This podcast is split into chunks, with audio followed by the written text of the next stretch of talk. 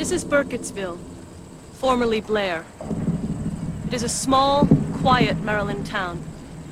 Much like a small, quiet town anywhere.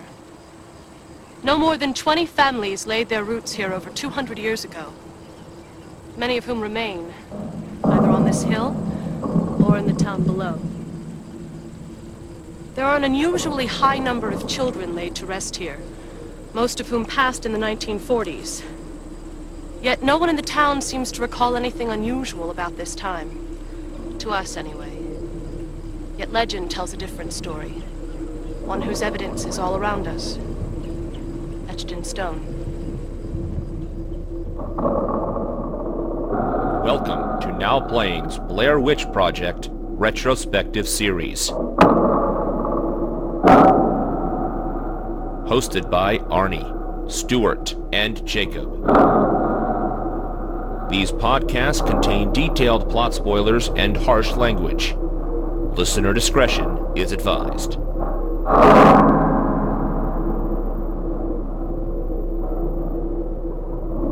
Today we're discussing Book of Shadows, Blair Witch 2, a movie in which there is no book and not really any shadows. Starring Kim Director, Jeffrey Donovan, Erica Leerhsen, directed by Joe Berlinger. There is no goddamn Blair Witch in this movie, but there is Arnie, co-host of Now Playing. Stewart in LA. My makeup and black clothes give me power. This is Jacob. Power! you gotta say it like the Birkenville uh, sheriff who somehow thinks that he's in Louisiana. I don't think he realizes what state he's actually in. Uh, or what movie, really. But yes. Blair Witch 2. First of all, happy, happy Halloween, Halloween, Halloween, happy, happy Halloween. We have to do some horror. We do have to do some horror. We'll be doing it next week. We did it last week too. yeah, you're right. But for this week, we're going to give you Here's the trick, not the treat. we're going to give you someone that doesn't want to give you horror or, or has a problem with the Blair Witch phenomenon itself. I got to say, this one is unique in that it actually is a sequel that seems to dislike the original. It really is. I saw this back in theaters opening weekend. I'm just going to say that. I was completely on board the Blair Witch train. I talked about it last time. I was buying the books. I was playing those awful video games. I wasn't winning them, but I was playing them. I had the action figures. And so, yes, when I saw they were coming out with a sequel, I knew from reading magazines and from seeing the ads, it was not going to be three more people go out into the woods to try to find Josh and Heather and Mike, but they were going to do something different with it. I was interested. I was excited. Marjorie and I had been together for a number of months at that point. She didn't like the original Blair Witch, but I dragged her to the sequel saying it was going to be great. Well, one of us liked it. She stayed with you. yeah, not only that, you called me up and were like, it's really good. You have to see it. And I was like, huh, because I saw the trailer and it doesn't look good. Oh, it's really good. Now, I want to clarify a couple things. I agree. You have to see it because it's very interesting. The way that they become meta about the Blair Witch phenomenon. Uh huh. Yeah, I think you have to see it. Uh-huh. And notice, I said good. You guys know I'm fond of great. So if I say oh, good, so you should have known that it wasn't that good. So you're just not going to apologize, is what you're telling me. You're just not going to tell me, sorry that I paid at the time. I didn't have a lot of money. Like I went to movies when I could, but it was an expense for me to go pay $10 or whatever it was to go see this movie. But because you were insistent that it was really going to be as interesting as the first movie experience, I get more of what you were trying to tell me now watching it this time for this review. I can see the well, what do you want to say? The half full or silver lining? I, I can see the positive merits of this movie, but I was furious after walking out of that movie and you having said it was, in my mind, you had really oversold that experience by a wide margin. let me just say that, Stuart, you and I have talked movies for a lot longer than now playing. We have had hours and hours long dissections of films before there were ever microphones. And when I walked out of Book of Shadows Blair Witch 2, given how different it was for the original, I wanted to be able to talk about it in depth. And Marjorie had pretty much shut down because she really hated the film. And so I decided you were going to be the person I was going to talk to about it. Arnie is the Blair Witch. It's like I will lure people so I can do my bidding. So now I just put it on the schedule. yeah, it's kind of true. But uh, you know what? There were reasons to be intrigued by Blair Witch, even though I do feel like everyone was kind of pissed at the first movie. I mean, it got nominated for Razzies. People, when they realized that it was not a true urban legend, but a completely fabricated get rich quick scheme, I think people were already turned off. I don't think if this movie were a laudable horror classic that people would have embraced it. I think that the tide had turned even in the year since the first movie came out. And I just think those people are fucking idiots. I'm going to go out there and just say if you went to a movie that the people were doing huge press tours for, they were inescapable. And then in the end of credits, it says this film is a work of fiction.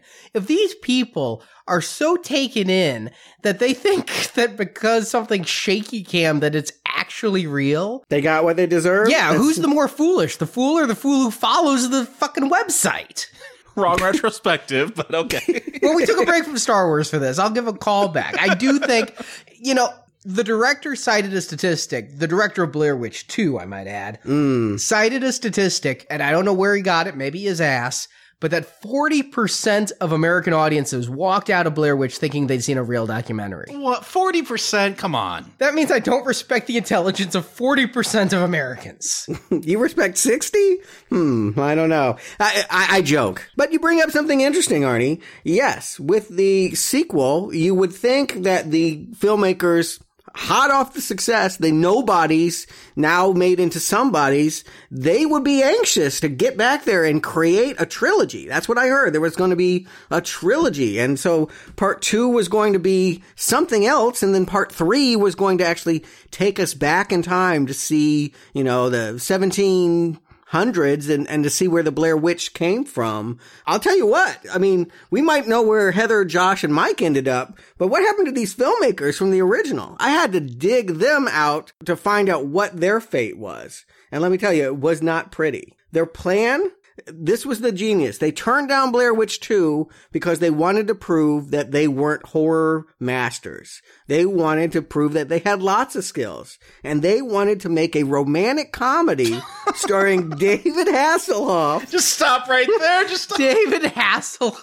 and Gary Coleman. And yes, and a lot of like kitschy stars from the past in a love cult and call it The Heart of Love. Wasn't that a VH1 re- reality show? now, this movie was never made, or if it was, it was buried underneath some house out in the middle of woods and may it never be discovered. I, I would love to review that. I don't believe they shot a frame of it, but that was their big plan. Let's leave what made us a name and let's go make a David Hasselhoff romantic comedy. You know what though? I'm going to applaud their instinct. If they'd done Blair Witch, then they ran the risk of being labeled one trick ponies and never being able to break out of that mold. I mean, look at the Wachowskis and always living in the shadow of the Matrix, for example. So the instinct to immediately turn around and try to do something totally different to establish them as actual Hollywood directors is not a bad instinct. But I think their career wouldn't have been much different if they'd done Blair Witch 2, as I looked them up on IMDb. Well, one of them's done some From Dusk Till Dawn TV. Uh, no, actually, they went back right to the Blair Witch well. They just waited nine years to do it. And I saw their films. I dug them out. I wanted to know. But Daniel Myrick, one half of the pair that engineered Blair Witch, made something in 2008 called The Objective, which is exactly like the Blair Witch if it were set in Afghanistan with a team of Marines going to find some terrorist. and that it was haunted lands by, I think, an extraterrestrial, maybe? I don't know, something glowing. Yeah, just like the Blair Witch. Just like it. Well, no, but they kept getting trapped and getting lost and turning on each other. And Mike is actually one of the cast members. It was actually kind of a cool concept, except that it wasn't at all convincing. It was like they were shot in like the California woods or something like that. It, it didn't look anything like Afghanistan. It didn't sell us the horrors of war and they didn't have an ending for it, much like, I guess, Blair Witch. You know, they had an objective and they didn't have an end to that mission. And it's just not a very good film, but it is the Blair Witch all over again. And the other one, Sanchez, yeah, he did do From Dusk Till Dawn, but he also did one of the better segments from VHS 2. I don't know if you know this. There's a found footage anthology series. I think they're up to three of them now. Saw the first one, decided I didn't need to see any more. No, see, I kind of, well, I like, you know, like a lot of anthologies. I like some, I don't like others. He had one where a guy had a GoPro on his head going out into the woods and he gets bit by a zombie. And so we watch him change and start chasing people. And, it, and Mike is there as well as uh, he ends up at like a campground with kids celebrating a birthday and Mike's one of the dads or something like that. But it was kind of, kind of funny. I mean, I really don't want to oversell it. You know, it was about 10 minutes long and it didn't overstay its welcome. But found footage, horror in the woods with a sense of humor. So they didn't move too far away. They added a sense of humor, which the original Blair Witch didn't have, but. Yeah, that's about the difference of it. And, uh, you know, a lot less uh, screaming and bemoaning. They did have some input in some regard on Blair Witch 2 the director of Blair Witch 2, Joe Berlinger, talked about how the script he wrote was shown to them and they go, well, we don't like it, but go fucking make it anyway. yeah, they had no involvement, but they, they knew what was going to happen to the property. and then they saw the movie and I think their response was, no, don't fucking like it. Yeah, see, we were right. Well, it would have been interesting to see them come up with a sequel rather than do nothing, which is kind of what they did for a decade. But strangely, yeah, they're some of the most successful independent filmmakers of all time, and they didn't even get a second act, really. It's kind of strange that way. But Joe Berlinger, I gotta say, he's a great filmmaker, and they were lucky to get this guy for Blair Witch 2. I well, mean, what has he done? Because I've seen this film. He, you're saying great filmmaker? a great documentary filmmaker. How about that? Okay, what documentaries then? Brothers Keeper and the Paradise Lost trilogy. Oh, I mean, okay, Par- yeah, Paradise Lost. Those those are good. This is the same guy. Yeah, I saw those actually fairly recently when they were pardoned. Marjorie was telling me all about it, so we ended up catching the Paradise Lost. I saw the first one, had no idea it was the Blair Witch 2 guy. I, I didn't know he could make something so good. Well, I mean, he's not the Blair Witch 2 guy. He's the Paradise Lost guy that made Blair Witch 2. Be nice. But I think that there was some very interesting ideas going on. Now, I don't know if it was Haxan Films, who's still listed as the production company, and they're the company that's run by Sanchez and Myrick, or if it was just Artisan who had complete control. But let's think about this. You have this found footage film that people think was a documentary you don't necessarily think going into that universe would be the right thing, or you're not sure how to follow it up. So instead of getting a Hollywood filmmaker, you bring in a documentary filmmaker. I'm gonna give them points right off the bat for the balls of trying to break the mold and not just bring in some hack. You don't get Steve Miner in here, you know, who did Friday the 13th part three and he did Halloween H2O, Lake Placid he's a for hire horror guy. Instead, they go with an acclaimed documentary filmmaker to see what kind of idea he has to do this. And it's again ballsy that they hired somebody who was actually offended by the original film, pissed off at the original film. He's part of that 40%? No, he was part of the 60% who hated the 40%. Oh, okay. No, he didn't hate the 40%. He hated the marketing that sold people a lie. What he hated was the fact that they led people to believe that this falsified footage was real.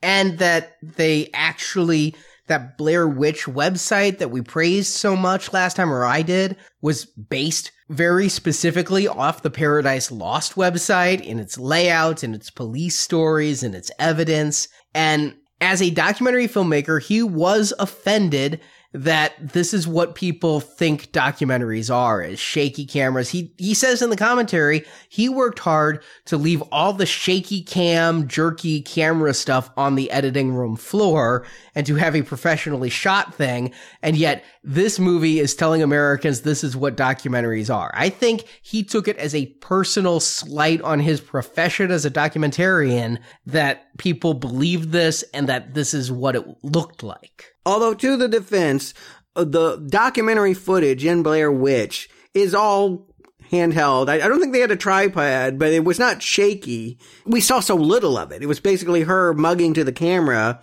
You know, Heather would talk about, ooh, this is the rock where they found the bodies or all of that. All the other footage that they shot, I don't think that was ever going to go in the documentary, right? I mean, maybe a couple pickup shots, but. But he considered the entire film to have been sold as a documentary. The Yes. documentary is what happened to them. Yes, exactly. What he hated, he I think he said, I liked the movie, I hated the marketing. I hated the idea that they sold this movie as truth. I think that every so often he'd say really damning things about the movie and then realize, oh shit, I'm still in the process of selling a sequel to people who liked the first one. And so every so often he'd back up and go, but I kind of like it. You know, I thought it was good.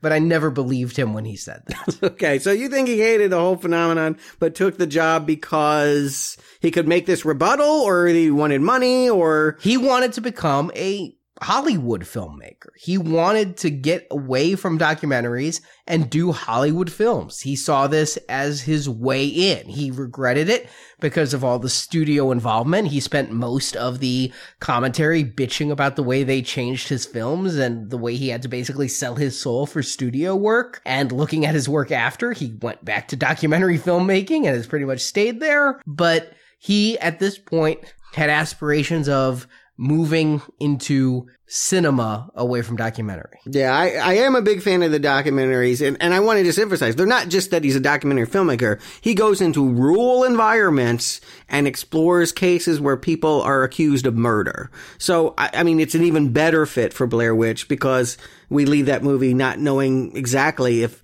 anything supernatural happened. I mean, the question I have going into this is are they going to have to show us a witch? We watched footage the whole time that never told us conclusively there was a witch. But eventually, right? She's got to show up. I mean, going into this movie, I believe at some point they would have to show Ellie Kedward. I don't think so. I think by doing this trick, which was very novel to me at the time, where the sequel states the original is a movie. New Nightmare. Yeah, you're right. You're right. New Nightmare. That is absolutely correct. I had that actually in my notes here. Yes. And this does it better than that. It doesn't take much, but it does it better yeah, than that. uh, you got to give it that. This movie's bad, but hey, it's better than New Nightmare. Yes, and it's that same conceit though. You're absolutely right that this is the real world. That's a movie. And by doing so, there is no witch. Or is there? I think that alleviated the need to show us the witch. Obviously, we don't see the witch in this, but as I approach this movie, I believe it would ruin the previous movie because there's no way to do the same thing again. There's no way to keep denying us the villain of the movie, right? We can't always see off-screen implied death. We must eventually see who's doing the killer. And we do, but we never do see Ellie Kedward in this. So for that, yeah, props. It's clever. What he has constructed here is not what I would expect the sequel to be. So what is it? Arnie, you want to give him the plot?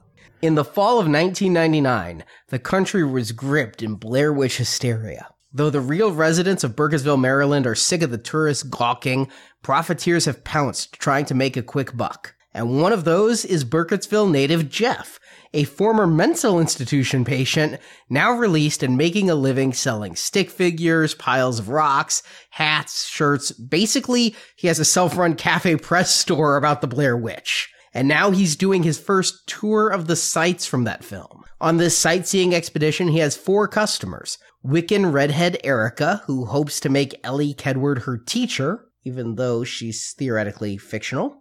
Goth psychic film fan Kim, and married couple non-believer Stephen and believer Tristan, who are looking to write a book on the Blair Witch phenomenon. More, Tristan is six weeks pregnant, and her indecision about keeping the baby is causing strife in her marriage. They camp that night in the remains of Rustin Parr's house, despite an interruption from a competing tour group. With the house claimed, the five proceed to drink and party, and then they black out for five hours. When they wake up, Steven notes are torn apart, Jeff's recording equipment is destroyed, his tapes are missing, but Kim has a vision that the tapes were hidden under the same rocks where the original Blair Witch film of Josh, Heather, and Mike were supposedly found. More, Tristan had has had a miscarriage. So they rush her to the hospital, but she refuses to stay there. So instead, all five go to Jeff's house, which is an abandoned broom factory, where they plan to review the tapes and find out what happened in those five hours. But the group starts to see things that aren't there.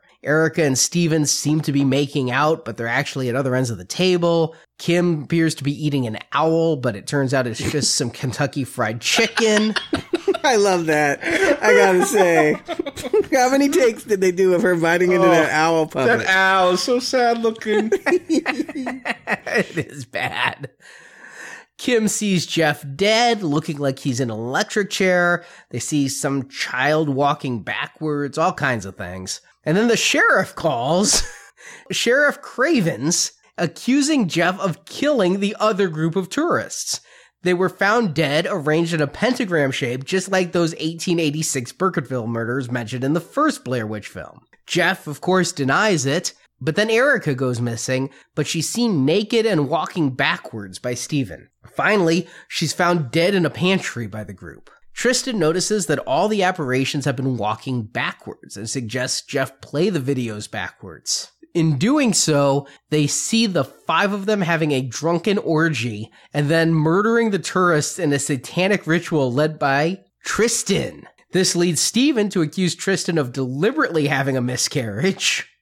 And Tristan ties a rope around her own neck, threatening suicide, and she goads her husband into pushing her off the railing and snapping her neck. But then we jump to the end where the three survivors, Jeff, Kim, and Steven, have all been arrested. They're being interrogated by police and shown videos of the murders. The police have video of Kim stabbing a store clerk with a nail file, an act Kim has no memory of. They showed Jeff killing Erica and Steven wrapping the rope around Tristan's neck and killing her. The three have no memory of these events and proclaim their innocence, but have no defense against the videotaped proof as credits roll.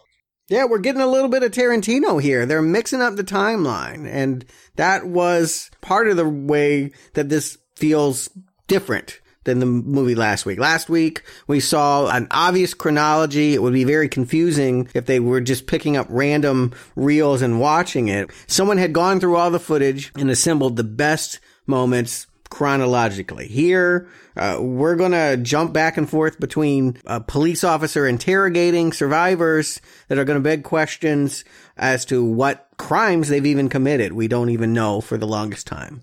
I thought this was going to be like a 60 minutes reenactment because right at the beginning it says this is a fictionalized reenactment of events that happened after the release of the first film. I, I, guess this is their way of saying, guys, this is just a film film. Not we're not doing a fake film. No, no, but saying it's a fictionalized reenactment tells me it's like one of those Dateline NBC things. Well, that, that's what I thought they were going to go for, but they don't really go with that aesthetic at all. This time jumping, you're saying Tarantino is responsible for this, then damn him, because I got in an argument over this timeline. Like, I didn't know when things were going on. You, summer of 1999, then a year earlier, then November 15th, 99, then November 12th. Like, you jump around so much. Tarantino isn't responsible for this. Artisan Entertainment is responsible for this. And again, if you want to hear the director's bitching, listen to the commentary. But Joe Berlinger wanted a film that started off like Paradise Lost in his documentaries. The opening shots with the credits going over trees, that aerial shot, it's what he did with Paradise Lost is the all of his documentaries we start with those aerial shots. And he wanted to go into it very slowly and leave a lot of ambiguity. And the studio suits saw this and went, no, we are making a more standard horror film. They brought in Marilyn Manson to give the score, even though Berlinger wanted just something more classical and haunting, but they were looking at the horror films of the time, like Bride of Chucky. And not too long after this, we'd get Freddy versus Jason and House of a Thousand Corpses. You got Rob Zombie on the soundtrack here. You got all this hard rock. They wanted to make a horror movie that would appeal to the standard horror movie demographic versus the more artsy Blair Witch 1 demographic. And they said, it's too long to get to the blood. It's too long to get to the gore. And against the director's wishes, they inserted a lot of these shots. They inserted the force feeding, which was going to be later. They inserted all these bloody scenes during the credits. They wanted to give the kids what they wanted while the popcorn was still in the bucket. Well, that's incomprehensible, though. If I'm looking at gore, because you're going to flash forward to some scene, that doesn't give me what I want. Like, that's just showing some blood on the screen. Like, I want to know why that blood is being shed. So, But that's a question you ask. And again, I, Artisan is, you know, not under that banner name, but the company that Artisan was prior made Reservoir Dogs. I do feel like Tarantino had a big influence on the whole decade. They were trying to be clever and jump around, or usual suspects. I mean, I think audiences were accustomed to the, oh, we're seeing clips of a murder. Why did that happen? Back in time, jumping forth in time. I think playing with that idea, if it had been worked into the original script, if it had been written that way, I think would be a really good choice. But it is confusing the way that they've done it here. It- there's some guy in a mental institution, Jeff, but I don't even get how that ties into everything else. oh, well, let me help you there because I You're going to be helping me a lot in this film. I, I bit the bullet. Last week, there was a dossier I read, you know, a supplemental material like the website that really broke down the legend of Ellie Kedward for audiences so they could understand the history of the woods compared to the footage they watched. That poor man that wrote that also had the unfortunate task of trying to convince me that these characters and their backstory are just as interesting as the Blair Witch. And so I have a second dossier in which all of these characters are explained, why he is in that mental institution. Half of the book are pages from his medical records that show his mental deterioration and why he's there. We can get into it as, as we get into the movie, but this is again trying to encourage people to look beyond the movie and see this as a phenomenon, that the, the answers are out there, but they're not in the film. I will say I was optimistic with this opening. Like it's going to go downhill quick for me, but I'm optimistic. I like this take that we're in the actual Burkittsville. This movie, you know, has changed the town. I love that the one lady's like, I got to make sure I got a great nightgown on and my makeup on when I go outside now. Like I like the okay, we're going to see how this ghost story has actually affected this town and I thought that was a good idea. And this is real. This is, this is like a real documentary. I think those are all real people, right? Not all. They were chased out of town pretty quick. One of the people being interviewed is actually the director himself, but they did get a couple real people there. Yeah, I thought that the, all of this, if not the real people saying it, were things that were really happening to the citizens of this very small town. I take nothing in this film as veracity. Nothing. I, I don't think that Jeff was ever in a mental institution. I do have a question about the dossier. My understanding is that mental institution was before this movie starts. Like, Yes. before even Blair Witch 1, he was in a mental institution. Oh yeah, I thought that was clear in the footage. He says something about he saw Blair Witch 17 times after they let him out. Right. That's what I got from it. I was just making sure that the dossier didn't contradict. No, because no. you, there's something said in this film. It's very important. It's said pretty early on. Film lies. Video tells the truth. So the only thing we can trust is true in this entire movie is what we see on a camcorder. If it was DV, it's truth. Anything that's filmed in 35 millimeter is possibly all hallucination. Right, which is a way of saying is that the camera doesn't lie, but when you construct a film, it's all lies. That is a documentarian's position on this, and that's where he's coming to here. I, it is a bold choice. I'm with you, Jacob. I actually think this opener is is real fun. I mean, not creepy the way that the first movie opened, but a good callback to that sort of talking head we're in Burkittsville kind of environment. It's doing the same thing again, but with a different emphasis. And I'm thinking, hey, Arnie was right. I I should have spent this ten dollars. And I really like that they incorporate real footage. I'm assuming it's real from MTV News, from Siskel and Ebert, from CNN. There's some of it I question the reality of. You know, they're blurring that line. Mm-hmm. But I think a lot of it, Conan O'Brien and whatnot, is actual film clips. So in real life, people did descend on Burkittsville. I, I was trying to figure out would this have happened in 2000? I know with Twilight and Forks, Washington, like that's a big deal now. Like they have a whole economy based on those books and movies. But that was actually going on in the real outside this movie, Burkittsville. Absolutely. Yes. They were, there were people stealing things from lawns and they stole the main town sign many times. And See, I think that's an interesting story. Yeah, talk about how this movie, and then you bring in the horror element, but talk about how like a fictional movie actually affected this town, and, and then you know bring in the witch. that's how they start here. And I think that the director, if he had his way, would have made all of these early scenes feel like a comedy or more just like not a horror movie. You weren't to think of this as turning horrific. You were seeing more uh, comedy about the nutcases that are drawn to the Blair Witch. I, I do think every person that is on this journey represents a different type of fanatic that would be drawn to the myth, starting with Jeff, who is, you know, an exploiter who just wants to make a dime off of it. I don't know whether he believes or not, but he's going to sell you the coffee mug. And these could be types that were taken with the Blair Witch phenomenon. They also could be the types you put into a horror film. So each audience member has an avatar on screen with whom they can relate. The general horror movie audience, you get Jeff, who's kind of the techie guy, the AV geek.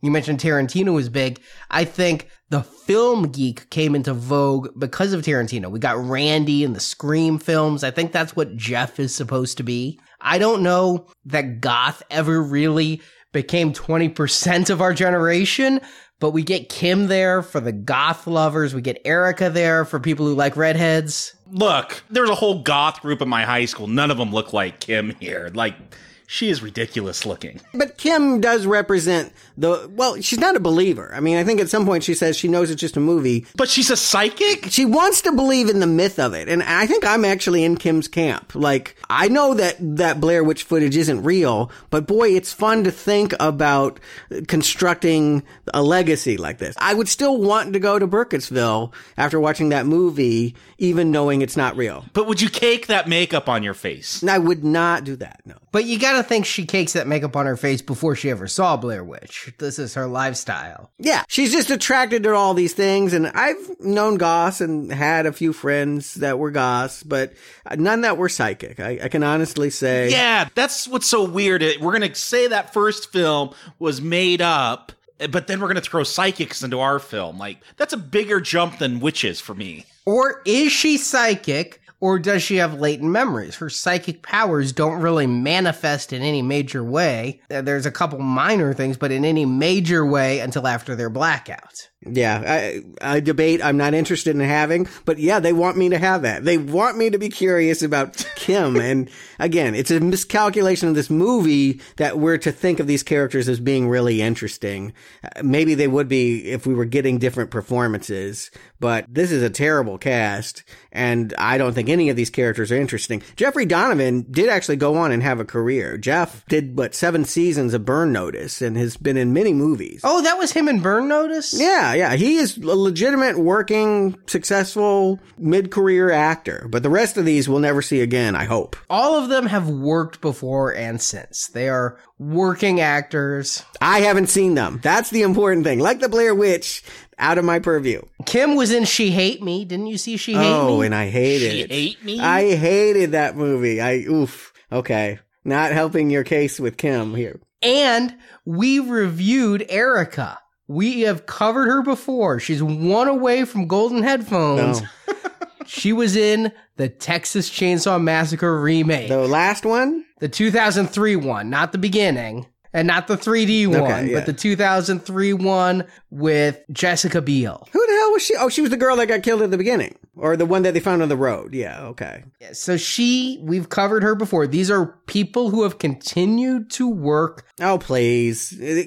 All right. Because we troll and watch bad, shitty movies, we'll see a couple of these ones again, but they're not actors. They're not, they're not really. Steven and Tristan kind of fell off the face of the earth, but the other three, we have a chance of running into to them again. But If you want to know more about Kim, you can read the dossier and find out all about her juvenile delinquent problems in Chicago. Really interesting stuff, let me tell you. I could tell. was she psychic? no, that, if that was in there, I didn't read between the lines to try and find it. It was mostly like she broke this, she vandalized that. And she seems like such a nice goth too. Yeah. You know, she Yeah, she's a sweetheart. I do feel like she is. I feel like a lot of goths are that way. They do that as a way of, I'll make you reject me so you never get to know me because uh, deep down I'm a soft, sensitive person. I, I think that's a typical uh, goth. Well, what about the Wiccans? Did you have a big Wiccan group like Erica? I have known one Wiccan in my life, and he, Ooh, a he Wiccan. yes, it was a, a boy Wiccan. I don't know what that makes him, a wicker. Uh, warlock.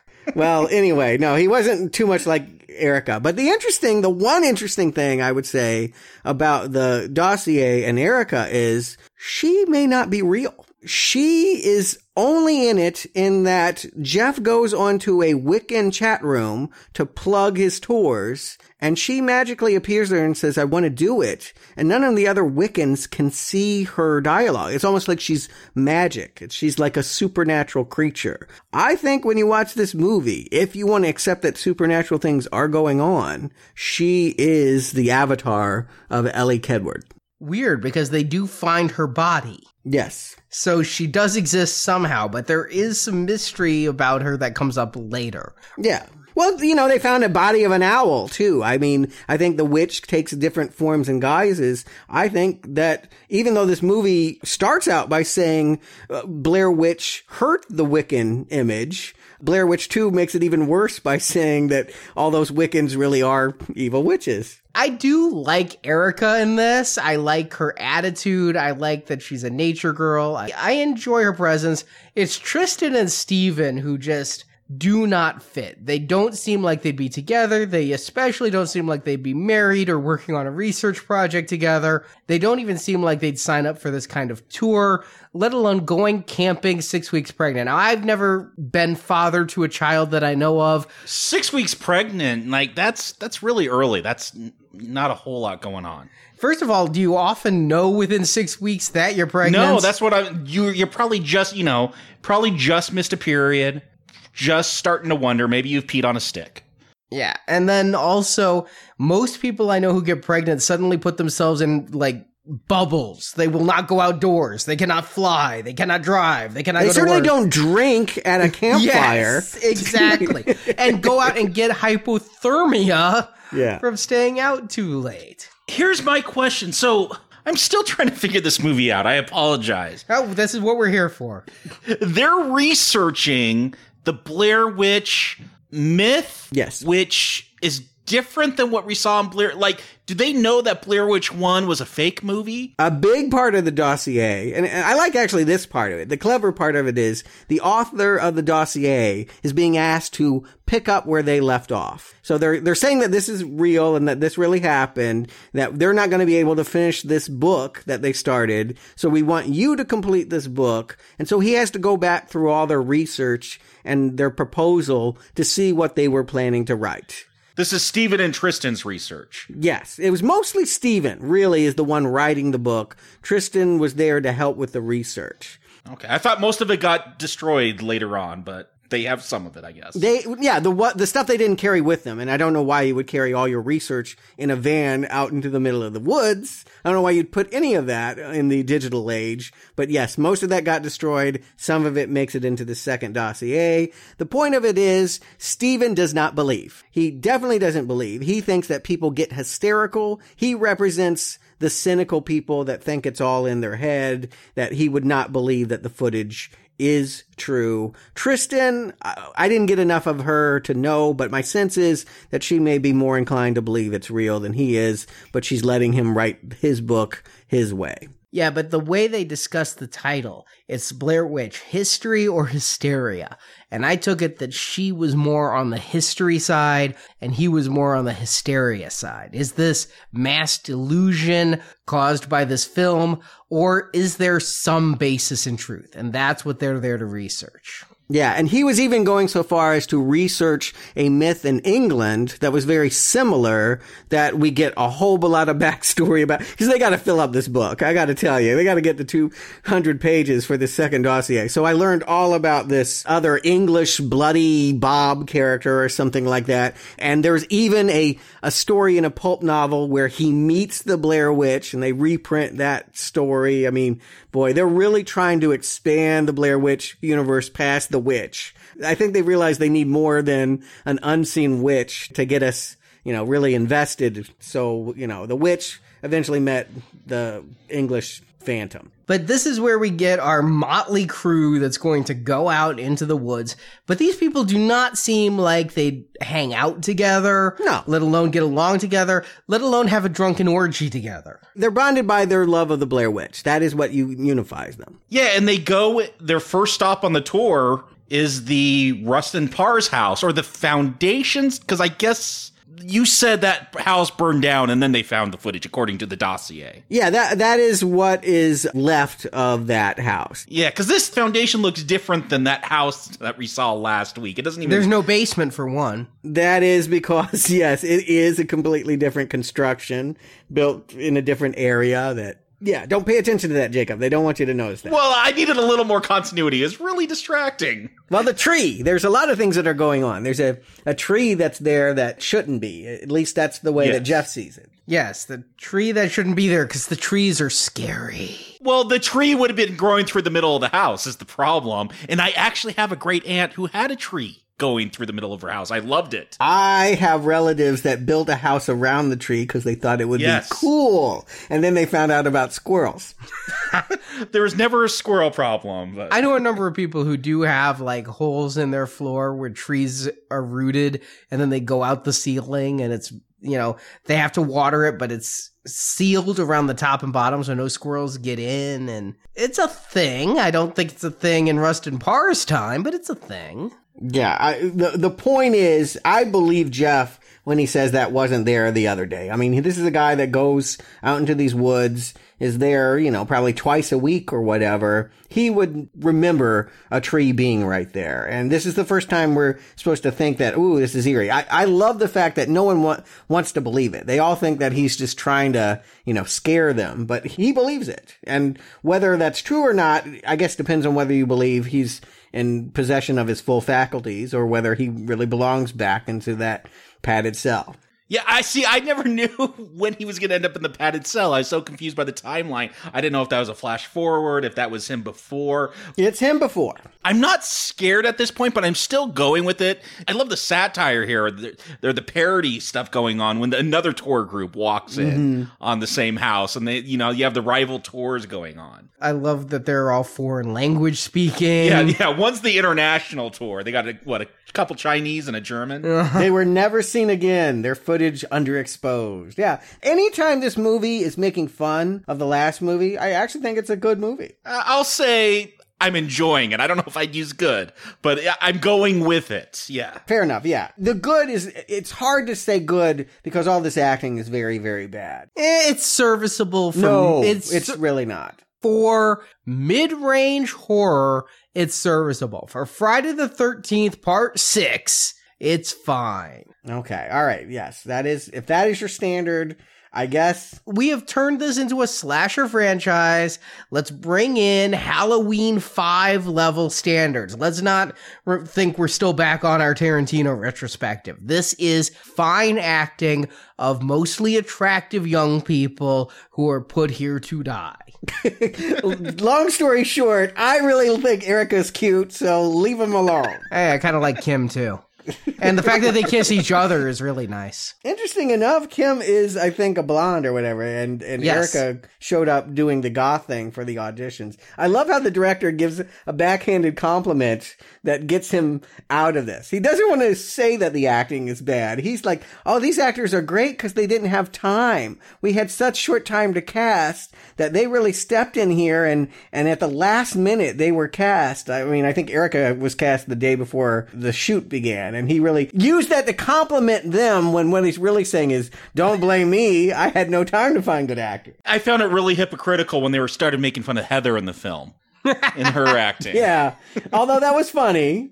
It was funny. Yeah, I'm going with that stuff, Yeah. but I'm like, Yeah. you guys ain't any better. No, they're not. They're not any worse, though, is what I'll say. You're being forgiving in ways that you shouldn't. They're getting multiple takes here, Artie. Like Yeah. these were the best takes they had. Yeah, they are very, very bad. And let me just put it out there. Uh, This is how I knew I was in trouble. Was and maybe that's the difference between 2000 Arnie and 2000 Stewart was I went to see a movie that you said was good and I saw this horrible atrocious acting and you went into this movie and didn't and the acting didn't bother you and you could focus on what is interesting about this movie which is this postmodernism. Yes, and let's go into what's happening here. It starts with the tree. What they're seeing and what is reality is different. Now, is this the Blair Witch? Has it started the moment they reach Rustin Parr's house and they see a big tree when the video, which tells the truth, shows like a twig?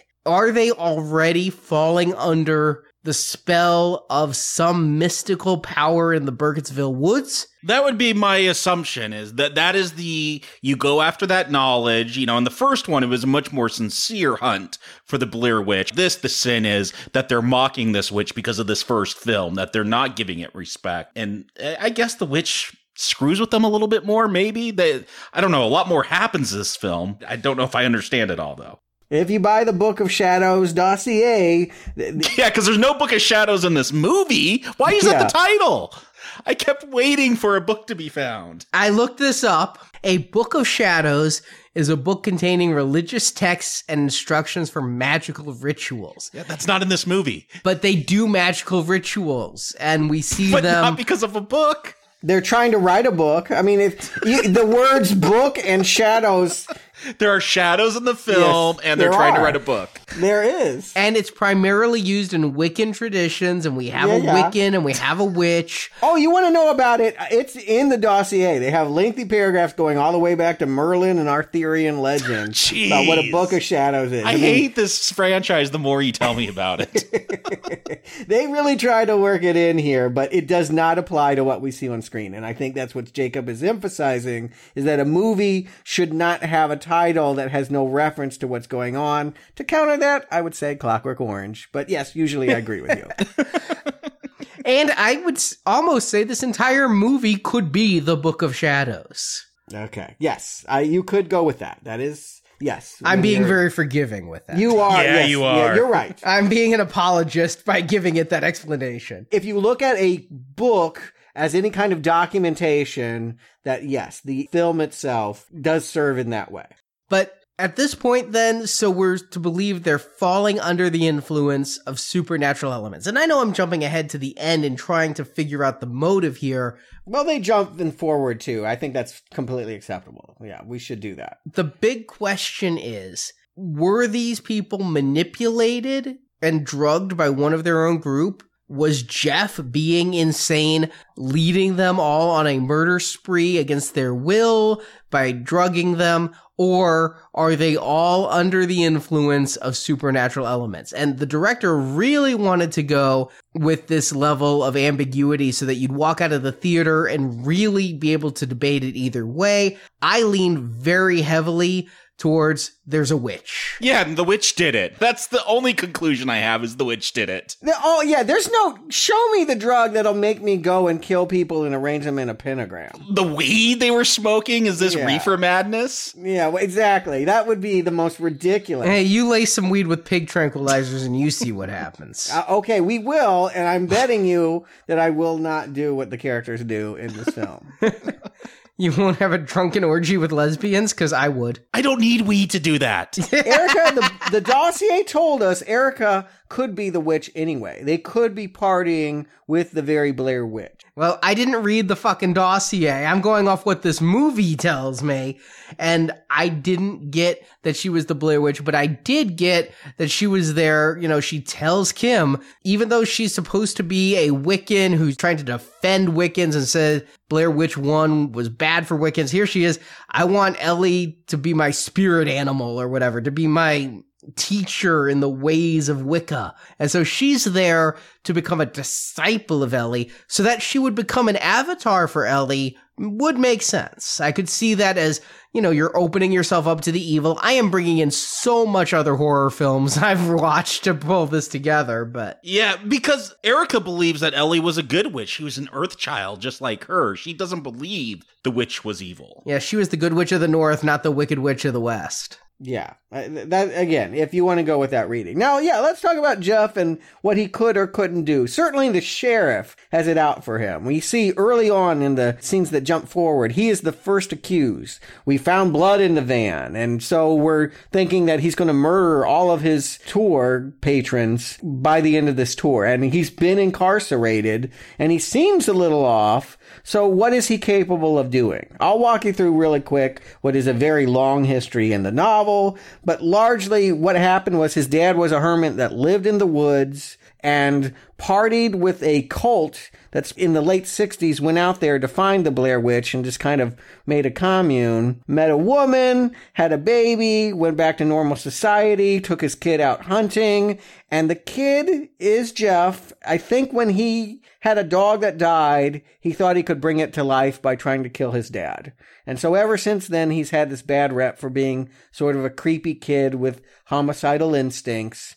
And what got him thrown in that padded cell before the start of this movie is that he stole someone's baby and tried to sacrifice it on the rock that the rival tour attended. Coffin Rock. Yeah, Coffin Rock was a place that he took a baby to try to get some kind of wish to happen. How did this guy ever get released from an asylum? Then? I don't know, and let's not go too far into that. Well, you don't really anymore put people in sanitariums for the rest of their life. You charge them with a crime, or you say they're cured.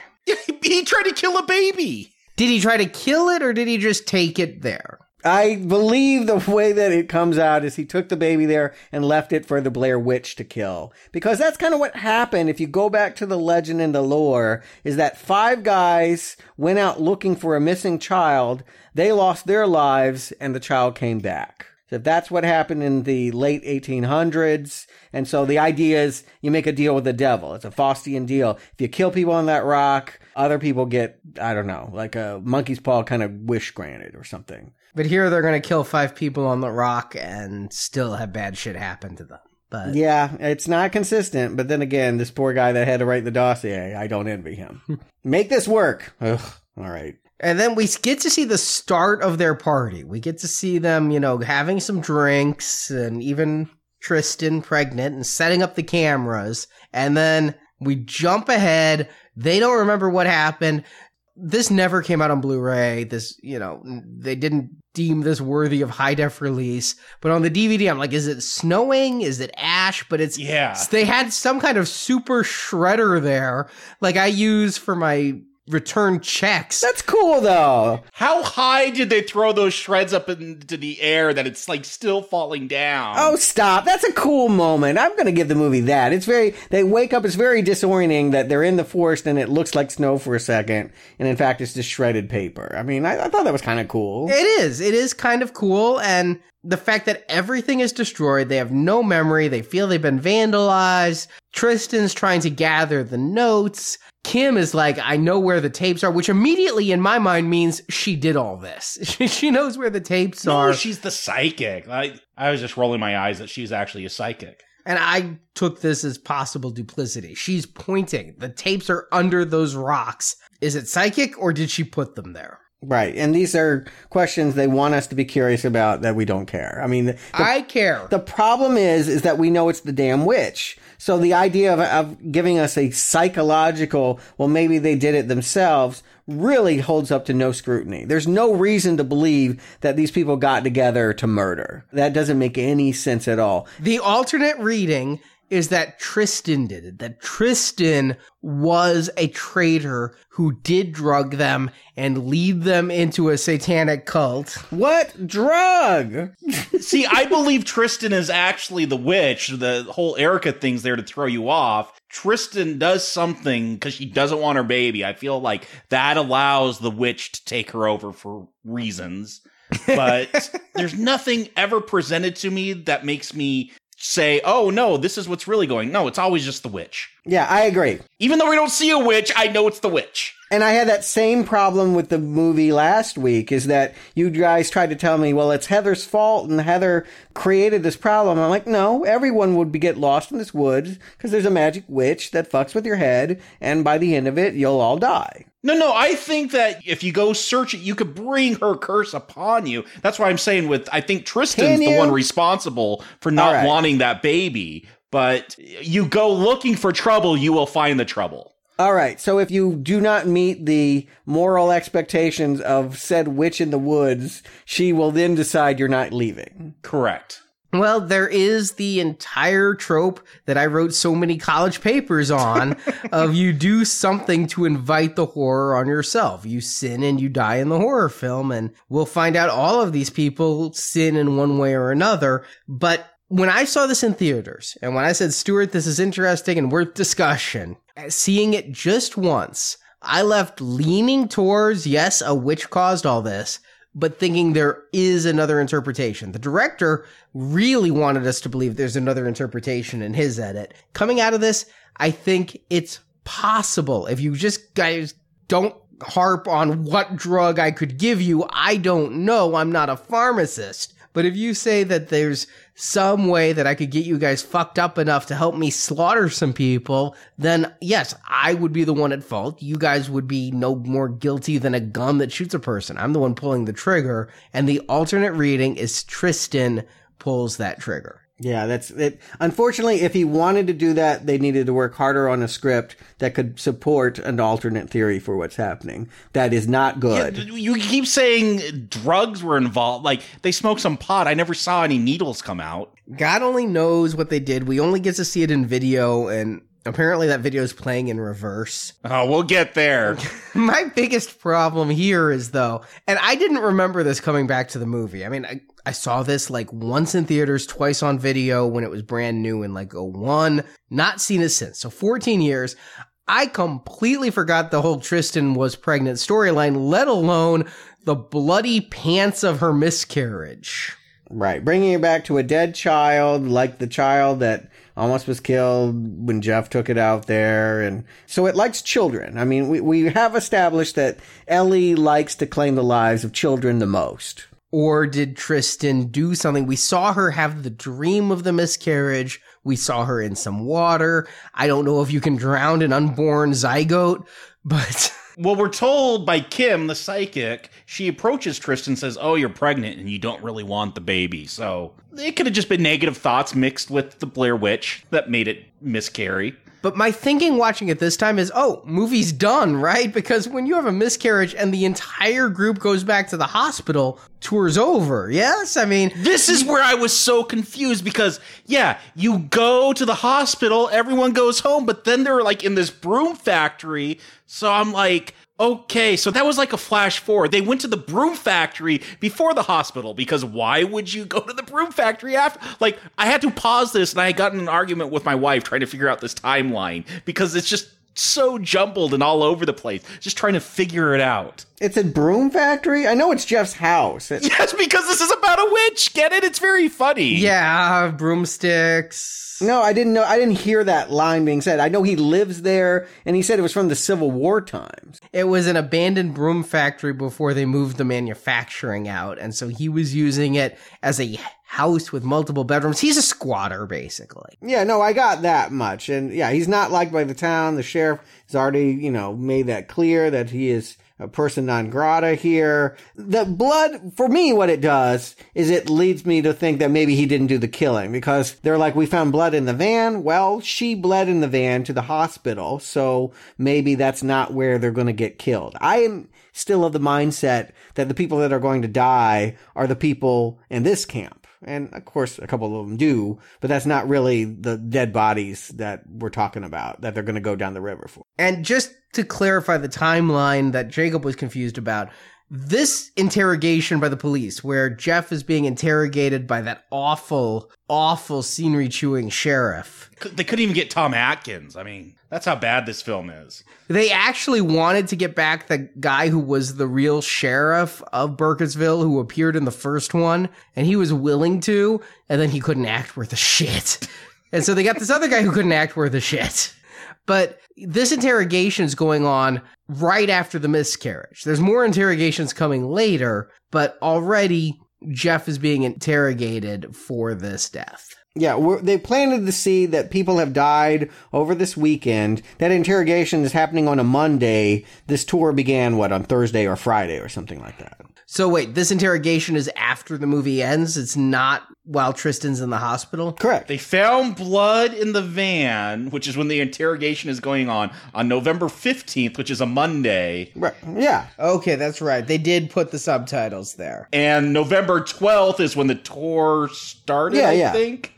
Yeah. It's not as hard as you guys are making it out. No, The- this the- film makes it very confusing. Yeah. the tour starts on a Thursday, Friday. They go back to Jeff's place after the hospital for Saturday, Sunday. On Monday, they're in jail. Okay, I thought there might have been two interrogations because that cop is such a dick to Jeff. I thought Jeff was getting interrogated, and then they were interrogating the other people at a different time. Like, Yeah. Wow, you guys really were. Yeah, if you're looking too hard here. It is no, not- no, this movie is not explaining it in a understandable way. It is so jumbled. Oh, I'll admit it. I'm having bigger problems. I'm having problems with like the 11 year old girl who's walking backwards, Eileen Treacle. I actually thought that was Ellie. I thought that was going to be the Blair Witch. They're going all Ringu on it. All right, I got a story about this fucking thing. So, I told you there's no Blu-ray of this motherfucker, right? I have the DVD from when it was first released, and it's now playing. I'm the fan here. I have to do the research. I listened to the commentary. Stuart read the book because I didn't want to, but Yeah, big fan that you are. I'm happy to ship this mofo to you.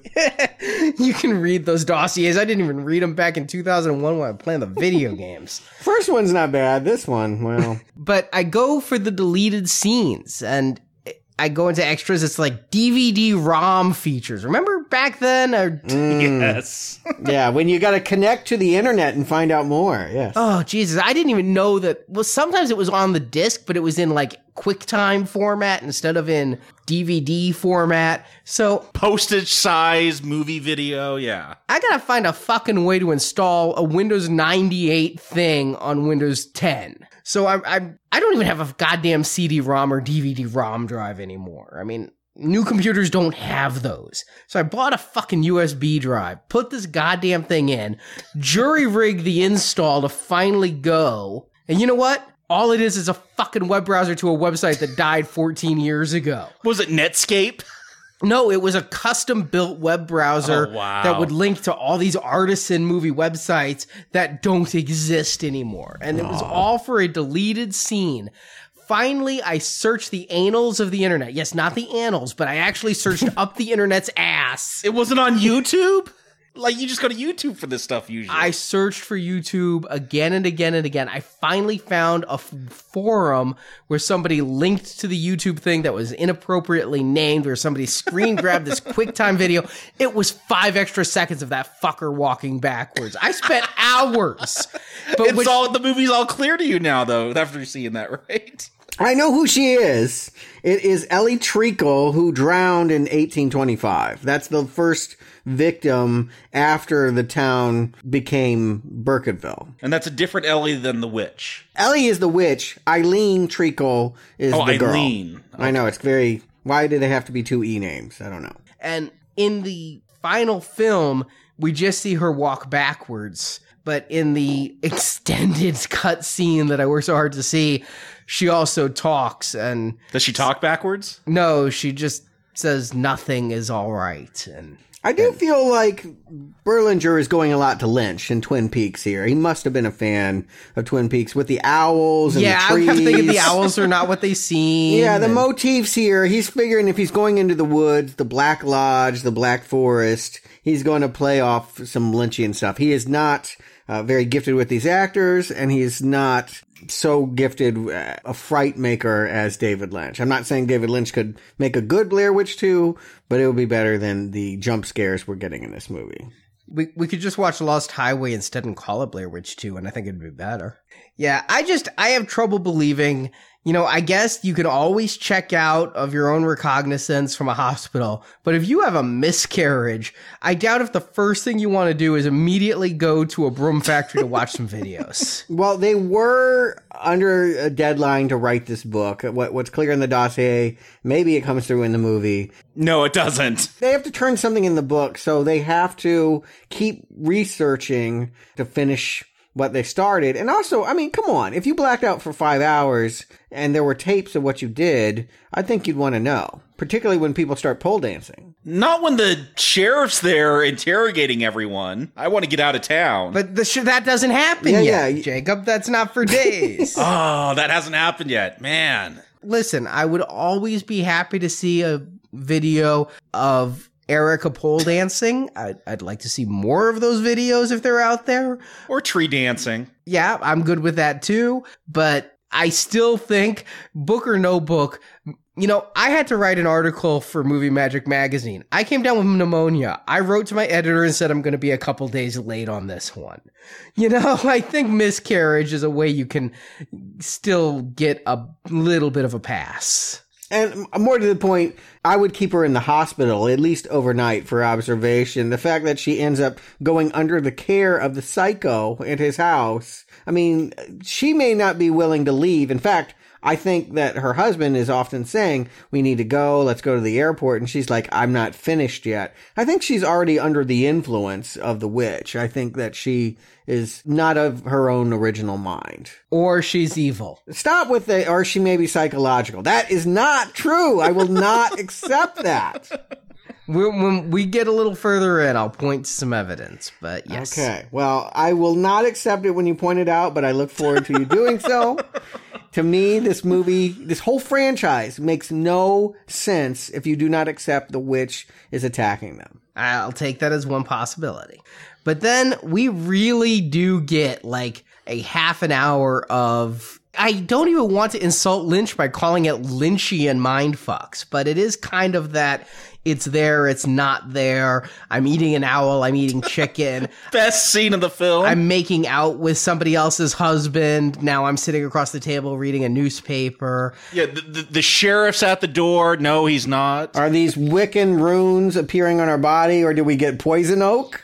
Poison oak? Poison oak that sh- that gives you a rash in the shape of runes. Yeah, it's like shaped like creatures with spears and stuff. Like, oh, sure. Happens all the time. And those runes, I mean, did somebody carve them on their body? Is it the witch? Of course it is. That's what we're laughing about. Don't tell me that's poison oak. No, he's saying that's like Tristen going and carving them while they're sleeping. Oh yeah, when she took those drugs that make you kill people, she also splashed in the correct pattern things to make them think that the witch is putting it on them. I mean, just stop. There's no other explanation. They take a long time with seeing what's on those videos, though, and we get to see really fun scenes, and I mean that not really. like, where they where they use a bunch of gibberish. They're like, let's uh, polarize that frame and uh, digitize it to come in at a higher res. yeah, I don't think you can do that to DV. At least never anything I've seen allows a consumer grade camcorder to be brought back in at a higher res. Especially in 2000. Yeah, especially with stolen computer equipment at a broom factory. Maybe he has higher res stuff than I ever dealt with, but also we get to see such exciting scenes like Kim at a convenience store. Yeah, and I caught this one. Yeah, are they outside of like Amish territory? Like Burkittsville is the town where the Blair Witch thing happened, but they're in another county where everyone's Puritans or something. Like I, I'm only half joking about that. no, they went back to Burkittsville because that's where the gas station was that was closer, but Burkittsville people hate all these tourists and are very rude to them. So they have to go to this further out one to buy beer, But people still don't like them there. and they dress like Amish. Yeah, the beer thing, I never, even the first time I watched it, I caught what they did here. I saw them cut to the security camera. I saw the flash with the nail file. I knew that they were going to tell me that Kim had killed somebody leave before she left that store. And as she's leaving, she's what attacked by.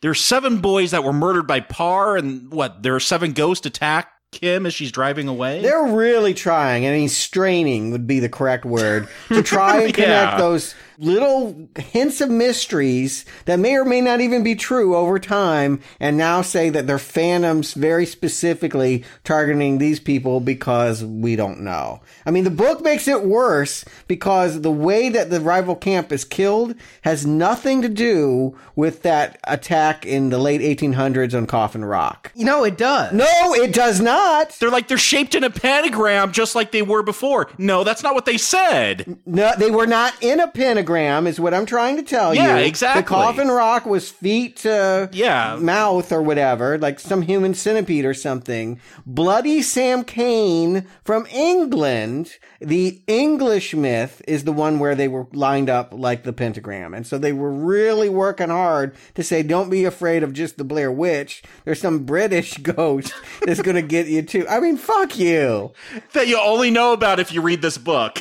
Don't forget in that video game, there was a spirit that inhabited Ellie. So, you know, it gets older and older. Yeah, this is desperate. We didn't have much information to go on, and maybe they didn't even have enough for one movie. Now that we're on a second movie, you either flesh it out or you move on. You just don't make it, and and they don't have enough here. That it doesn't matter what these little ghost children are, and particularly if you're not going to commit to the idea that they're really ghosts and not what what what's the alternative, Arnie? They took drugs and are seeing these fake children. Or they're just all crazy and having hallucinations or having aftershocks from the No, drugs. I no, mean, there's no, nope. Yeah, I agree with Jacob. That is unacceptable. I know of no one that has lost their mind so much that they have had all weekend been attacked in this way. Hey, I told you I went out of here going with the witch as well. I want to play devil's advocate to a point of view I could see if I squint. That's all I'm doing. Okay, can you help me squint? where where are we seeing the possibility? Well, is it okay if we just kind of skip through all of the hallucinations and naked Erica? Yeah, yeah, yeah. Believe Yes, me, I, I'm done talking about this movie until the end. because when we finally decide the, that because Eric has been walking backwards around a tree naked and the kids are walking backwards unless they're walking towards the van, Tristen, who may be the mastermind, tells Jeff, play all the tapes backwards like an Ozzy Osbourne album and you'll find the secret satanic message. Well, my favorite part is you can't just hit rewind. You have to put in the command backwards too to play it. Don't they usually have the shuttle wheel? I know even my VHS machines in the by 2000 had that little shuttle wheel for frame advance, but so he puts it in reverse and then we see what really happened that night, right?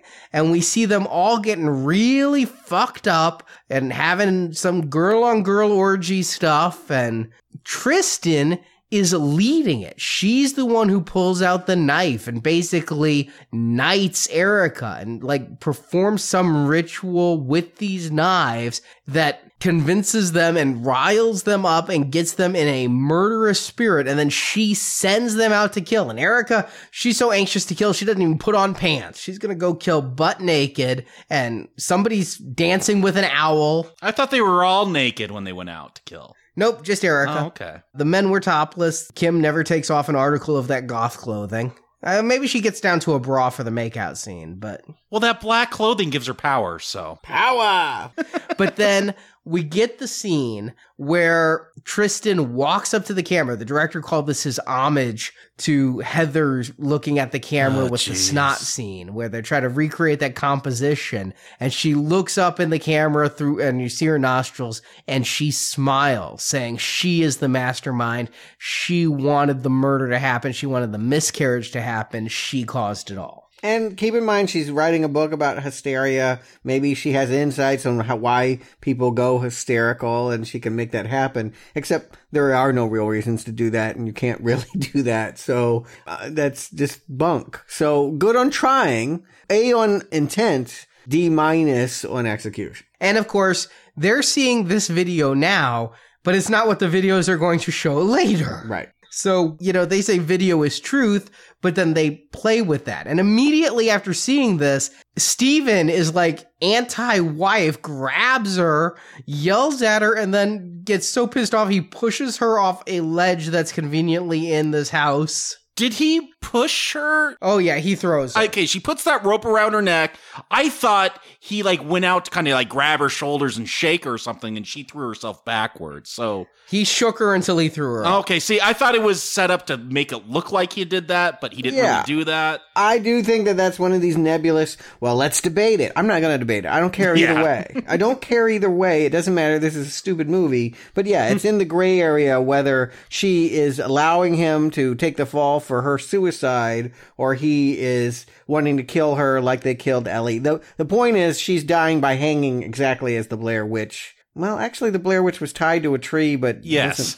no, or was she hung? I She was tied to a tree at some point. They call that out. Yeah, and then she disappeared. But I Yeah. I didn't take it to mean that she was hung. Come on, you read all the dossiers. I know, but it's conflicting information. I think some people reported she was hung and some people didn't. So believe what you want to. It doesn't matter to me whether they're reenacting Blair Witch truths or just other bad horror movie tropes. This is not scary. Can we agree on this? This is Yes. very not scary. No, the fear is over. We're now in the ter- revelations. There was never any fear. There was spookiness. No, there wasn't. There was weirdness. There was never any scares here. There was weirdness. I was never afraid, but there was surreal imagery. Yeah, I could watch rain go up in the sky instead of down. That's weirdness. That's not scary. That's not a horror movie. Yeah, my point is this is a shit horror movie, and they're trying to do all of these illusions to maybe it's psychological or maybe it's real. Well, it doesn't matter because none of it works as a horror movie. If you take a horror movie as more than just slasher and you look at it as ghost stories and things like that, you know, like some of those VHS skits, I don't like slasher movies. Believe me, I'm trying to embrace this as a ghost story. I think that just the weirdness of the car is smashed, the car is now not so smashed, the ghost children walking backwards, Tristen's dead body rotating in the closet. You think you personally there were things there that scared you? No, no, no. Stacked rocks and sticks tied together made me more scared than anything in this film. And I'm not saying scared, I'm saying eerie. Or airy, unsettled, whatever. Last week did more with rocks than this does with some corn syrup and people walking backwards and whatever they're doing here. I'll give you one moment that I thought actually worked. That Jeff has a door that is rigged to bark dogs every time people walk through.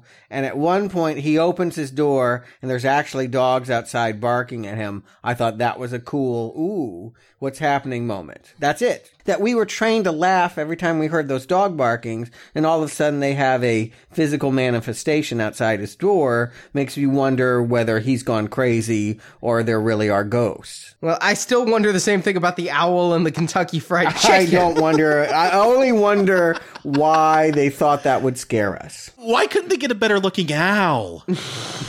This was done quick and cheap. Yeah, exactly. Come on, I, I could get a better looking owl and I, I, for five bucks than they got. Uh, uh, the director said they just tried to quick cut around the owl, but that was the owl they had. You go to film with the owl you have, not the owl you want. I was surprised as we keep cutting back to the police station that more and more people are guilty of this. That, yeah, we have the sheriff screaming at the goth that you wear black because you want power! And, and you know, Oh, that sheriff. I mean, you want to talk about acting. Everybody here looks like a freaking master thespian when that sheriff's on screen opposite them. Uh, but I was surprised that so many people lived, I guess. I thought they were all going to pin it on Jeff. And then when we find out that Kim is okay and that Stephen is okay, like, Yeah, it's only Tristen and Erica that die. And I guess that other group of tourists. the other group of tourists is what they're going down for. I don't even think, well, they do realize that the other two are dead. No, at the end they watch that video because of Tristen hanging there and also of Erica in the closet. Right. Yeah. And again, in the corner, that was something that was kind of happening, that he's standing in the corner. They're trying, it's like they're trying to half-ass do a Blair Witch movie. It's, it's like someone heard about the Blair Witch and then had to mm. do a sequel to it. But, Yeah. but only based off what they heard. Listen, I will say everything in this movie would have been better with a better resolution. If they'd given us a better ending, be it more ambiguous or be it just more well explained, one or the other, then everything leading up to it could have had better payoff and we could have a big, oh yeah! But as it is, you have three people who, yeah, really, it's either mass hysteria or the witch. And It's that kind of goes back to the book, hi- history or hysteria, but they do not remember doing these acts that they're on video doing. Yeah, no, I get that the filmmaker would like us to believe that they could have gotten caught up in the Blair Witch hype and committed a crime that they normally wouldn't have done and that there is no real witch. I think that he would like us to be able to believe in that. He did not support that with the movie he gave us. And he says he did, but the studio then undermined it. I do not believe that. I believe that maybe the studio made different choices that compromised his vision. I don't believe any vision of the performances and the material that I'm seeing would be credible, A, as a scary movie, or B, as a psychological and not supernatural phenomenon. Well, believe it or not, you could go out on the internet and look. There is a fan edit of this film. Somebody actually cared enough to take out all of the things the director said in his commentary were not his vision and assemble what they believe to be Berlinger's original view. Did you watch it? No, I didn't watch it. I don't watch fan edits and I listen to the commentary. I have my own vision of the director's view. I don't need to see some fans edit. well, that says everything. I've been trying to fight the, the devil's advocate position here, but I know that your guys are right. This movie is shit. I don't really need to see any more of this. Agreed. So Jacob Stuart, do you do you recommend Book of Shadows Blair Witch 2? Uh, let's start with Jacob today. Here's the shocking thing. This film ended up letting me down. Like I, I was I went in ready to be totally disappointed, and then the beginning of this like actually gave me hope. Now, I think the successful film would have been something like a comedy, a Christopher Guest mockumentary. Like that's I think that is the strongest possibility for a Blair Witch 2. Uh, Instead, they try to give me horror here and it never works. I'm confused by them going all Tarantino or whatever they did with the timeline. Like I couldn't keep it straight and I stopped caring. But the worst thing here is just like nothing scary, nothing is unsettling. I sat here bored while watching KFC fly through the window and dogs bark and I, I wasn't unsettled. Like that first Blair Witch, I sit there in the dark, watch that at midnight. That's scary stuff. You're going to freak yourself out. This, I mean, you could have a pentagram and blood, uh, a goat roasting in it, try to conjure evil, and you're still not going to get scared watching this. I mean, it, it's a failure as a horror movie. It's just a failure as a movie. It's really bad. Strongest of not recommends. Stuart.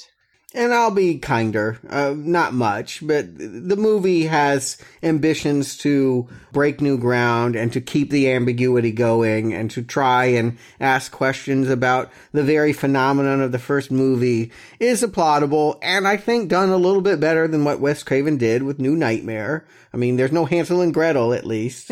but the bottom line is we need to watch this movie and either be intrigued with what we're seeing or being frightened by what we're seeing. And all intrigue really ends once they get back to Jeff's house. Then it's like, we got nothing. We're just going to do a lot of illusions and, you know, just time wasting bullshit. The kind of stuff I hate where you see something weird and then it didn't really happen. And that goes on for a good 40 minutes until we have them hauled in front of the sheriff for some lecturing about, yeah, what the power of video and, and believing and whatever. I, whatever they're going for, it does not work. I will give it a more mild not recommend, but we're splitting hairs here. This is not a good movie, and it's maybe not as bad as you've heard, but make no mistake, it is bad.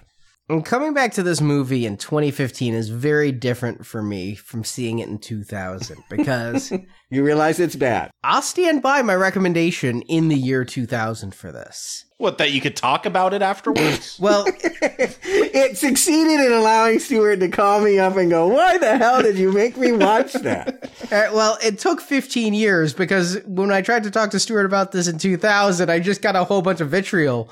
Now I finally got to have the conversation with Stuart about what I thought was interesting about this movie. wow. Are you better for it, Stuart? Yeah, we all are, aren't we? I think this movie was something original. Only New Nightmare, that's the only thing we've been able to come up with, was a sequel where they said the first movie was a movie. This does it better. And even New Nightmare ended up saying, hey, there still is a Freddy Krueger demon that came out. This one, when I saw it in theaters, I liked the possible mind fuck of were they crazy or was it a witch? We don't get a definitive answer, although all evidence points to witch. And so coming out, seeing a movie that is such a harsh commentary on the first movie, it's, you know, pretty anti Blair Witch fanatic. And then to take it and add a hard rock score at like every song on the soundtrack. I own the soundtrack. I stand by a recommendation for the soundtrack. They released this as a soundtrack. oh yeah, all the Marilyn Manson, Rob Zombie stuff. Oh yeah, and they did a score CD with it. And they had they were so exploitive. They even released the soundtrack to the first movie by saying this was the mix they were listening to that they that they never play. Josh's mix. It is it is unlistenable. No, It really is. I bought it thinking it would be songs from the movie, not realizing there were no songs in the movie. yeah, it was pretty crass. Oh my god, it was really unlistenable. There's not a good song on that disc. But this one had a good soundtrack and it went into comfortable year 2000 horror conventions too. It w- took the completely original faux documentary of the Blair Witch and said, okay, let's make a Jeepers Creepers, Seed of Chucky, Halloween Resurrection type of slasher film out of it. It's far more rote for that, but yet I enjoy that kind of film. Wow. You just said that it was more rote than Halloween 8. no, more rote than Blair Witch 1 is what I was Oh, trying okay. to say. Oh, okay. all right. And saying that it's as rote as Halloween 8 and Chucky. Like, 5. you really can't get more crass than Halloween 8, but all right. But now, in the 15 years since, everything that I found intriguing about this, I've seen done so much better. God help me, but Human Centipede 2 is a much better, hey, that first film was a movie than this is. But this is still better than Human Centipede 3 by a lot. And the entire was it real or was it a mind fuck? That became the theme of movies in 2000. Secret Window does it really well with Johnny Depp. Identity. How many other? I mean, Fight Club for fuck's sake. Identity, the John Cusack one, where the killer's in his head. That identity. Do not compliment Identity, that film. That is not better than this film or a film anyone should ever be encouraged to see. I'm not saying that you should see it. Fight Club is perhaps the best. Was it happening? don't even uh, don't even put these in the two. I know. Same it's so category. that you're trying to put this on the same category. I'm saying On Fight Club dish. took the similar concept much, much, much better. So I now say this is only a recommend if you really, like me, couldn't consume enough Blair Witch. But in 2000, this was considered novel. 15 years later, this is some rote trash, and I'm going to give it a not recommend. Okay, good. That's all I needed to hear. So you're saying to recommend if you haven't seen anything in the last 15 years. Yes.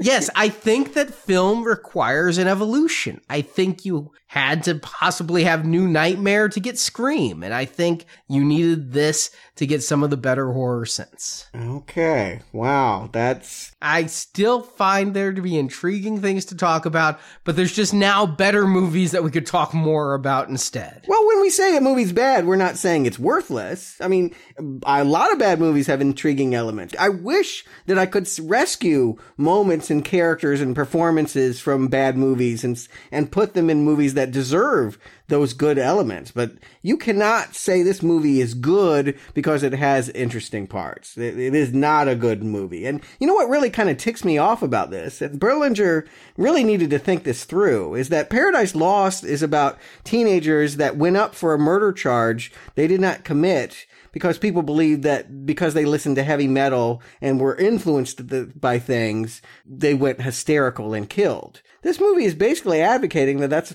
a possibility. yeah, th- these kids listen to heavy metal and they did kill. Yeah, that's that was a real mistake. And the director said that some people interpreted it that way, and he never meant for that to happen. He said he firmly believed in the innocence of the Memphis trio. Sure, they are innocent. Yes, his films caused the investigation to be reopened and prove them innocent. So he really should be credited with allowing justice to be served and those wrongfully convicted three to be out of jail. But yet it is a little crass that he took some of the things he did in that movie and decided to fictionalize them in a negative light. Yeah, I think at the end of the day, he's talking out of both sides of his mouth, and he sounds a lot better when he's making the case that we should not assume people are killers because of how they dress or what they wear, or that they could be made killers because they smoked a little weed or listened to the wrong kind of music. That is hysteria I will not subscribe to. But I did subscribe to a little bit more Blair Witch stuff. I got to throw it out there. There's more. Well, they wanted another movie, and there was a whole lot of stuff. And there was a young adult series that I read the first chapter of called Blair Witch Files. Do do do do do do. Is is this where the witch is sexy and is fought over by a werewolf and a vampire? I'm just picturing Mulder and Scully going after a witch. Well, then you are on the right track. That is exactly what they were going for. how could you not with that title? X Files meets Blair Witch, basically Heather's cousin. Wasn't this a Scully thing that he had a sister that disappeared? Mulder, yeah. Yeah, Mulder. Yeah, sorry. Wh- Whichever one is is David Duchovny. Yeah, he had a relative that disappeared. They transplant this onto Heather's cousin because he's trying to find Heather in the woods. He keeps exploring all these myths around the woods, and he wrote 10 books about different supernatural phenomenon that happened in them. I read the first one called Witch's Daughter. For what it is, young adult, you know, when they're not very scary anyway, it was completely fine. What, you said there's ten of these. There's 10 of them if you want to keep reading. Did they all come out like the same day? How far did they take this trend? Pretty much. Pretty much. Yeah, I think he knocked him out one a week. Uh, my favorite part of the book, though, is when you turn to the end and you read, quote, experience the horror of Blair Witch 3 up close. Tell us about your brush with the supernatural in 150 words or less and enter to win an all expense paid trip to the set of Blair Witch 3. So the winner is still waiting. Actually, they got a thousand bucks. I read the fine print and it said Oh. that if nothing had happened by February, then you get a thousand dollars. I wonder if they were cribbing people's stories for the script. well, that was my question coming out of this is what could they do? I know there's still talk, especially with those original directors needing work. There's still talk of a return to Blair Witch and a Blair Witch 3. What do we do? Do we go Human Centipede 3 and now both of these are movies and we're in the real, real, real world? We never do Human Centipede 3. I know that that is the wrong choice. Although I understand what you're saying. Do we go meta on top of meta? Do we do Scream 3? Uh, No, I, I think you you do uh, you know like a Superman Returns. Not that you want to do Superman Returns, but you know you pretend the bad films didn't happen and just do a sequel to that first Blair Witch, the proper sequel. So you go in universe and you're m- more kids, more found footage, more woods. No, I'm saying you you could still. I, I say don't even take the second one as continuity. You could do something meta again, but let's just pretend this one didn't happen. the plan was to go back to colonial times and, and show us the witch get hung and I don't want a period piece. No. You'd see special effects and all of that stuff. I know there's a movie that's really hyped. It, it played at Sundance and people really liked it called The Witch. Seen a couple trailers for it. It's coming out early next year. I think that could be good. I think period horror can work in the right circumstance if you get the right director. It hasn't really done well at the box office with, you know, Dracula and some of those others. It hasn't bombed, but it's not a go to. It's probably better than this Vin Diesel bullshit that just opened. Uh, just to let the listeners in, we had a choice Blair Witch or Witch Hunter. The last witch hunter. which is no choice at all. Honestly, I think the sequel is paranormal activity in all of the found footage movies we got after it. The true lineage of Blair Witch is you don't go back in the universe. You tell more stories with found footage. And And I'll just say I like Blair Witch 2 a lot better than most found footage films I've seen since. and I will say, if you want a pretty good Blair Witch 2, I can't get behind it too bad, but Bobcat Goldthwait, of all people, made a film called Willow Creek about a couple goes out in the woods and tries to find Bigfoot, and he kind of plays it just right. It's sometimes kind of a comedy, and sometimes kind of a little creepy. I don't want to oversell it. It's not a great movie, and it more or less repeats all the story beats of the Blair Witch. But if I had to take one or the other, I take Willow Creek over Book of Shadows. Yes, but next week, since there is no Blair Witch 3, we're going to a completely unrelated horror film from this year. It follows. Hey, now this is something I could get behind. You know, Willow Creek, see it if you must, but it follows. I saw this movie in theaters. I have not stopped thinking about it all year, really. I, I haven't been able to process it and what it all means. So I'm really looking forward to going back. This sounds like Arnie's argument for Blair Witch 2. you just got to talk about it. I, I hope you will enjoy it better. I feel confident you'll like it better. But it's an interesting one. I do feel like, you know, there may be horror movies that made more money, but I think this is the horror movie of the year. I actually think that if you want to talk about where we're at with horror and preoccupations with what we can do with the genre, this is the film to talk about. We'll be doing it next week. Well, I think if you want some good horror around Halloween, you need to join us in a few days for, hmm, I think this could be my favorite vampire movie of all time. Gotta think on that one before we review it. Dracula Untold? Unwatched. no, no, Blade, right? No, I'm talking from Dusk Till Dawn, the Robert Rodriguez directed, Quentin Tarantino scripted, Quentin Tarantino starring, George Clooney starring vampire gangster film. It is part of our platinum donation series because it wasn't directed by Tarantino, but he wrote it. He was obviously on set all the time starring in it. And it is our last platinum exclusive review until we get to Grindhouse, where half of it is platinum exclusive. Here, this is, it spawned a trilogy of direct to DVD sequels. It spawned. Hey, I saw them in theaters. They were in theaters. I I always thought those were straight to DVD. I guess you have to listen to find out. And then there's the TV series currently running on El Rey. I'm really really looking forward to a fun conversation about what I consider a kick ass movie. And I'm really looking forward to the promo skit I'm doing for it. So check that out on Friday. okay. I just remember there's a lot of topless vampires. I'm looking forward to revisiting that scene. Oh, yeah. But unfortunately, well, we'll, we'll talk about Salma Hayek. We'll talk about so we hope you'll join us then and help support our show because it's your donations that allow us to do Blair Witch. It follows in two weeks, going back to James Bond with Spectre, then doing the prequel trilogy. We can't do any of it without listener support. So even if Tarantino isn't your thing, if From Dusk Till Dawn isn't your thing, if Hunger Games isn't your thing, which we're going to be getting into the week after From Dusk Till Dawn, still hope you can, you know, throw a few bucks our way for the show we do every single week for free to everyone to download. And be sure to follow us on Facebook and Twitter. We're building up to a big announcement for Halloween about the now playing book Underrated Movies We Recommend. It's all treat, no trick, so be sure to follow us on social media and find out what it is. And Jacob Stuart, thank you for joining me. You bet. And until next time, where am I going? The fuck away from you.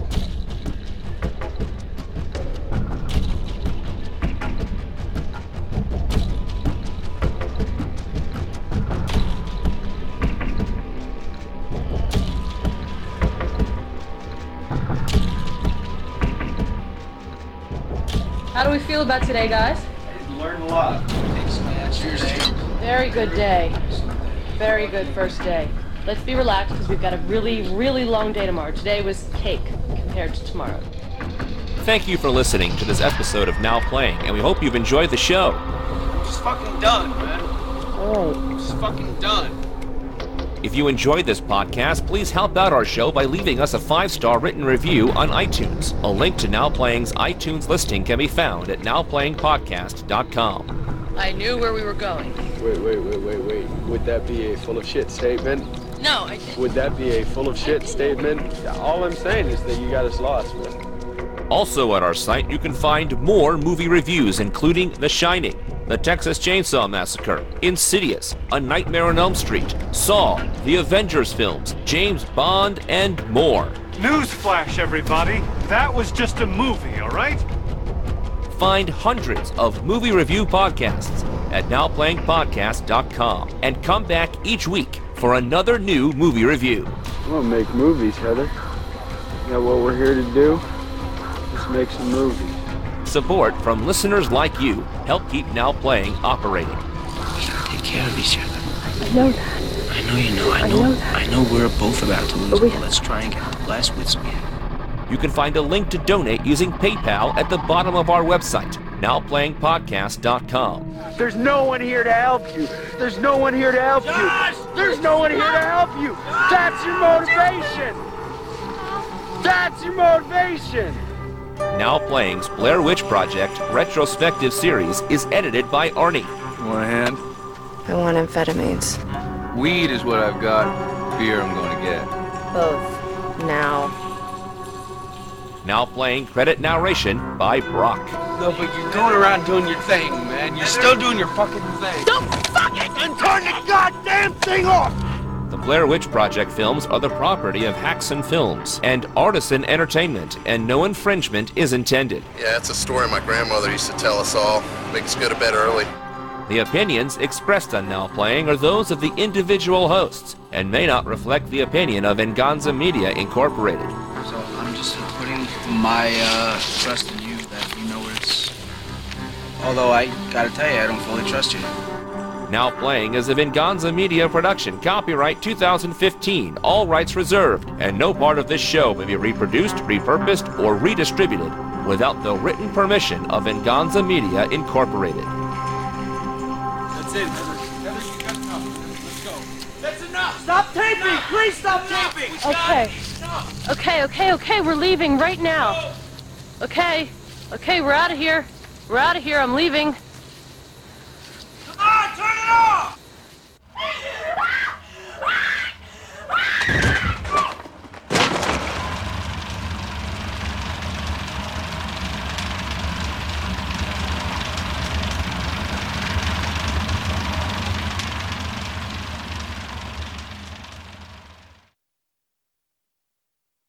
I, I get Wiccan and vegan confused. I know they all have superpowers, but They're very different things. Though I, I'm sure the cross section, be you know, Wiccans that are also vegan. yeah, is- that is Venn very diagram's large. almost a circle. Yeah. But I for the balls of trying to break the mold and not just bring in some hack. Let me get a name. Uh,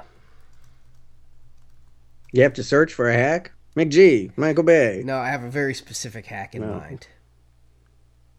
You don't get Steve Miner in here, you know, who did I mean, it is small town New England, and the one thing I'll give Jeff is he actually lets a New England accent come through a few times. He's actually from Massachusetts. But this is not set in Massachusetts. No, but it's a New England accent. Maryland, Massachusetts. Mm, kind of different. Don't piss off those people. yeah, their I wouldn't, I wouldn't say they're exactly the same thing, but I, I get what you're saying. What, just they're just a shade off a Cockney accent, like David Prowse.